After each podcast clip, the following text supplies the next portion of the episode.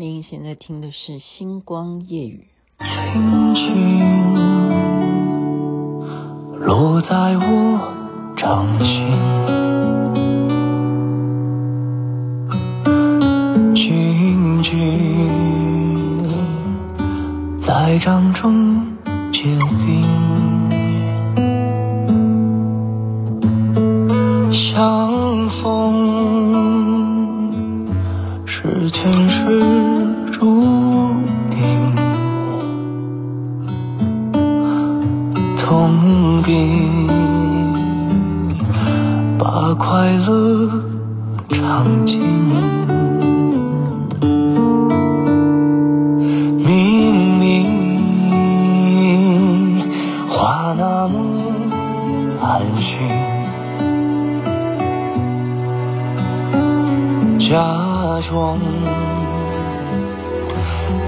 那只是叮咛。泪尽也不能相信，嗯，此生如纸般薄命。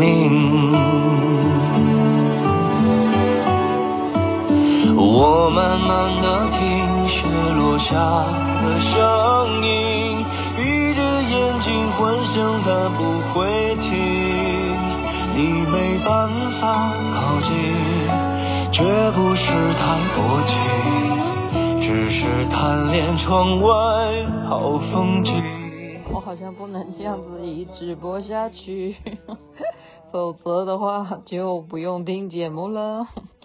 雪落下的声音，路虎所演唱。您现在听的是《星光夜雨》，徐雅琪分享好听的歌曲给大家，竟然超过了两分钟。好，我们今天要来看的是乾隆啊，因为我要讲乾隆关系，所以我才想说，哎，哪一部戏是清朝的？我就想到了，对啊，当时这个《延禧攻略》啊是非常红的。可是那个皇帝到底是哪一朝的？我现在没有时间去考证了哈。跟我今天要讲的乾隆。呃的故事没有这个角色哈，所以应该不是同一个时期。刘罗锅这部连续剧大家有看过吗？刘罗锅他的名字叫刘墉啊。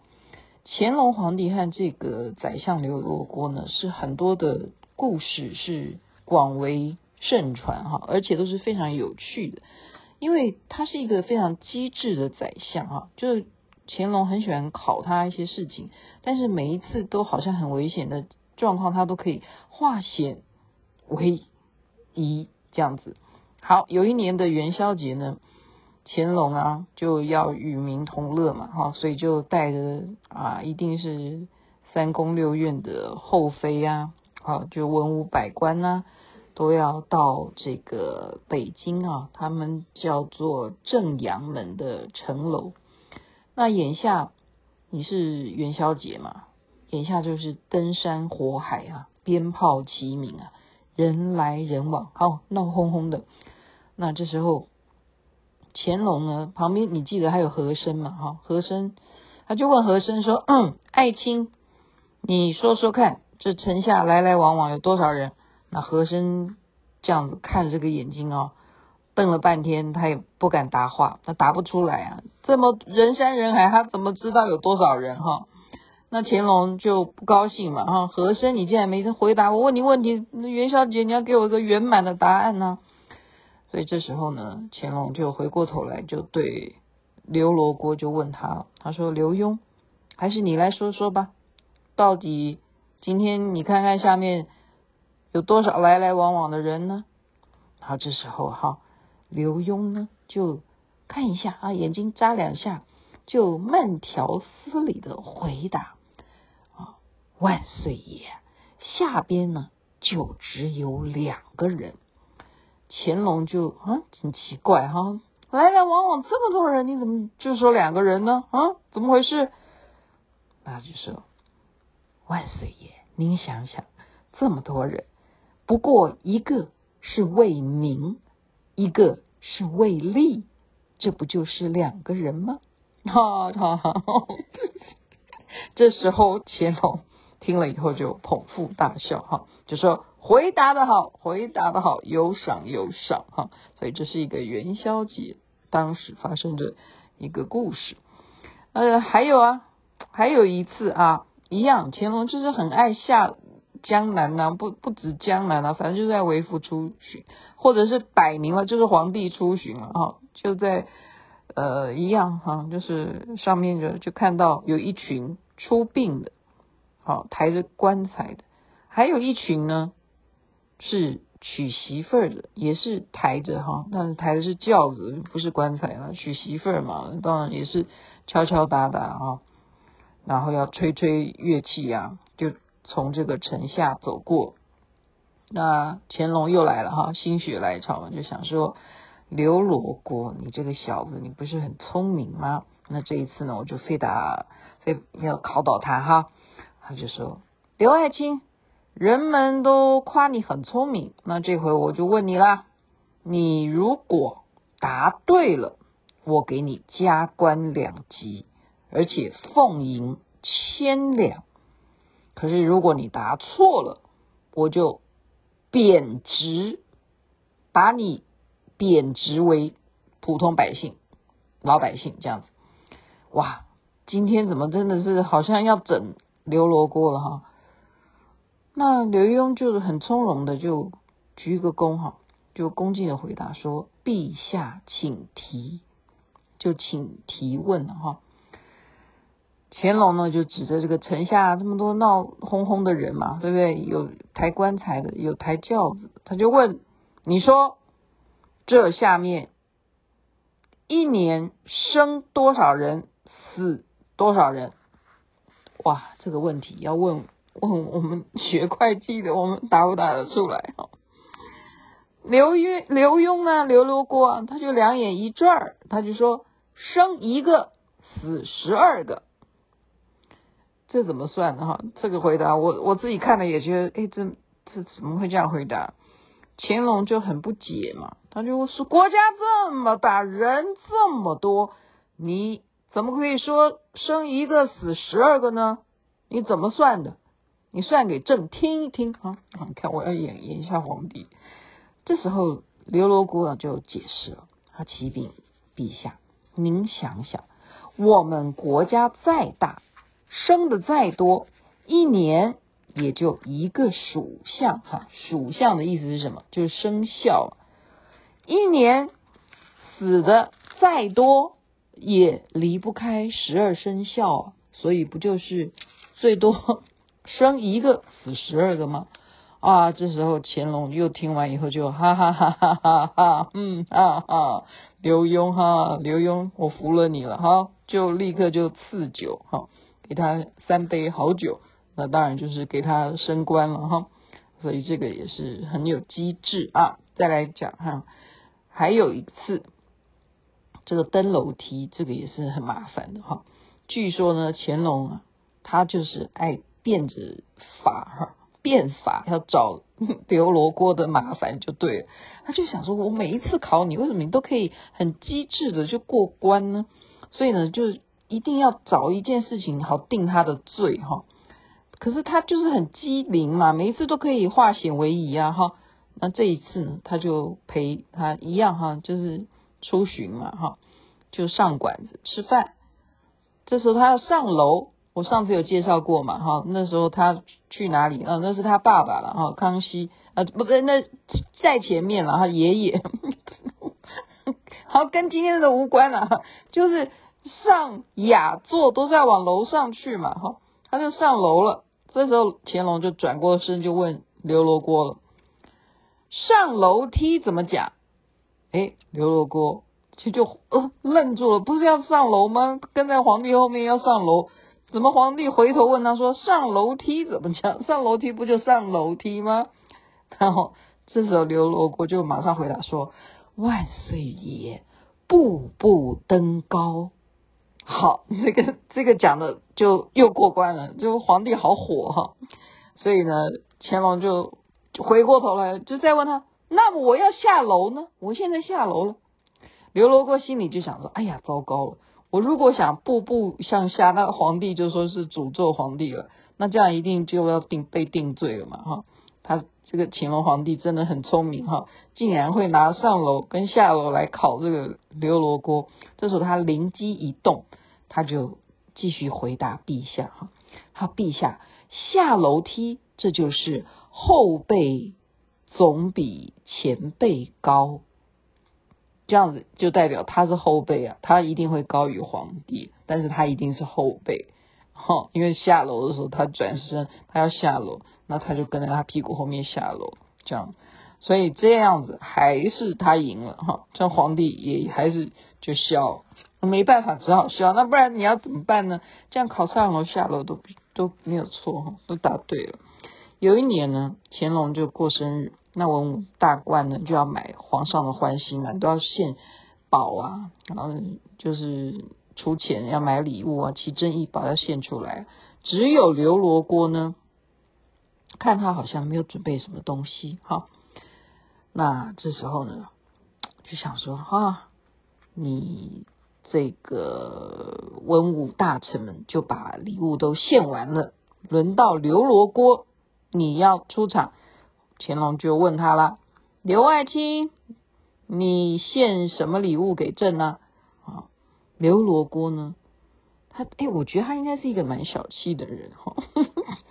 我觉得他这样看来，他是一个呃也很廉洁哈，他不像和珅那么哈，就是很很贪心，很有钱。刘罗锅这时候啊，他竟然怎么样？他说：“启禀陛下。”好，他这时候就捏着地上的泥巴哈。就把泥巴呢捏成一个不倒翁，就呈上去给皇上，就这样子，好容易哦。就告诉皇上说：“万岁爷的江山搬不倒。”哈，你看这个礼物多么的重要，而且你不能说这个礼物不好。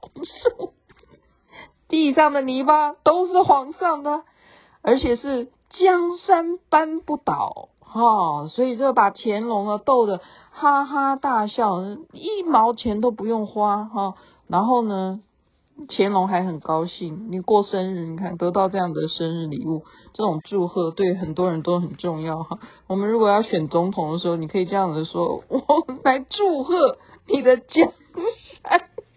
你可以拿一把泥土来告诉老百姓说，请投我一票，因为我保你江山搬不倒。对不起，我忽然走话题了哈。没有没有，这这也是符合我们要对对应嘛，对不对？因为真的是现在的话题都是在关注说哪些人选总统，那有什么新闻啊？你每天打开电视机都很无趣哈。然后你看那些名嘴也已经快不知道要讲什么。话题了，因为这次就是还没有到那种很惊险万分的那个选举的要投票的阶段，所以现在都还在观望哈，就是观望，就看你们要唱到什么哪一出。那我我现在讲这个真的，有办法吗？你有办法能够吸引大家的注意力吗？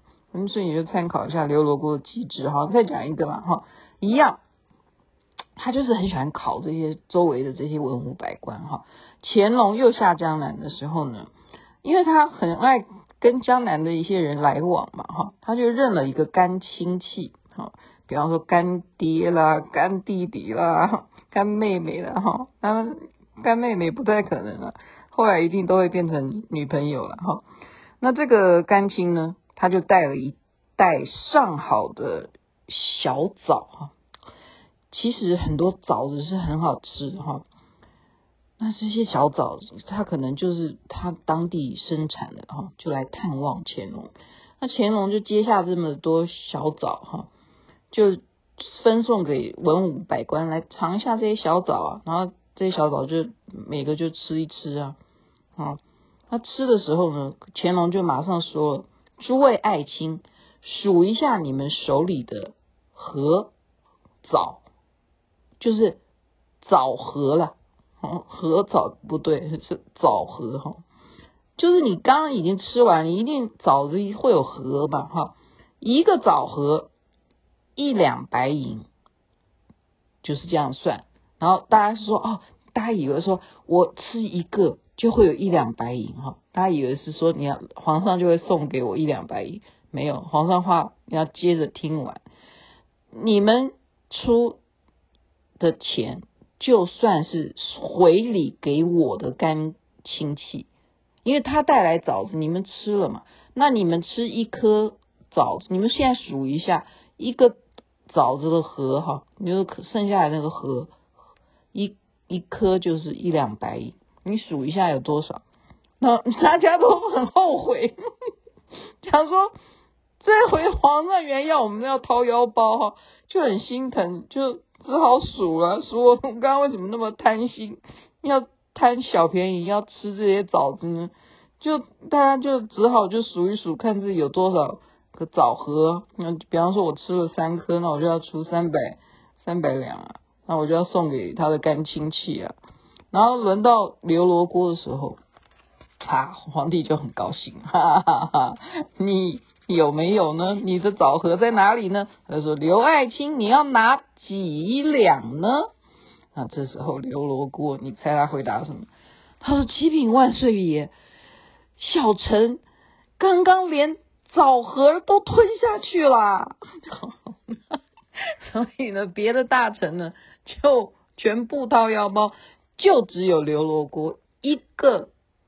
核桃的籽都找不到哈，找不到那个籽，一毛钱都不用出，一文钱都没有付，这个事情就是这样子来的。哎，怎么讲到这边？我的歌曲，嗯，好，就在这边祝福人人身体健康，最是幸福啊！也希望对，希望大家啊还是要注意，因为天气哈没有下雨，然后 到底是忽冷还是忽热，我已经搞不清楚。我就是要好好的注意身体，因为我们过几天又要上课哈，然后又要跟同学们要讨论讨论很多事情。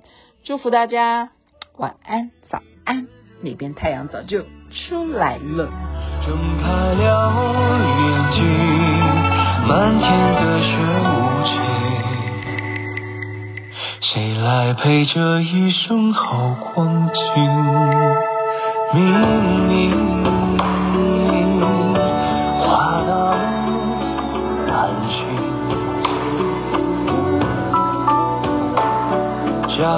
装，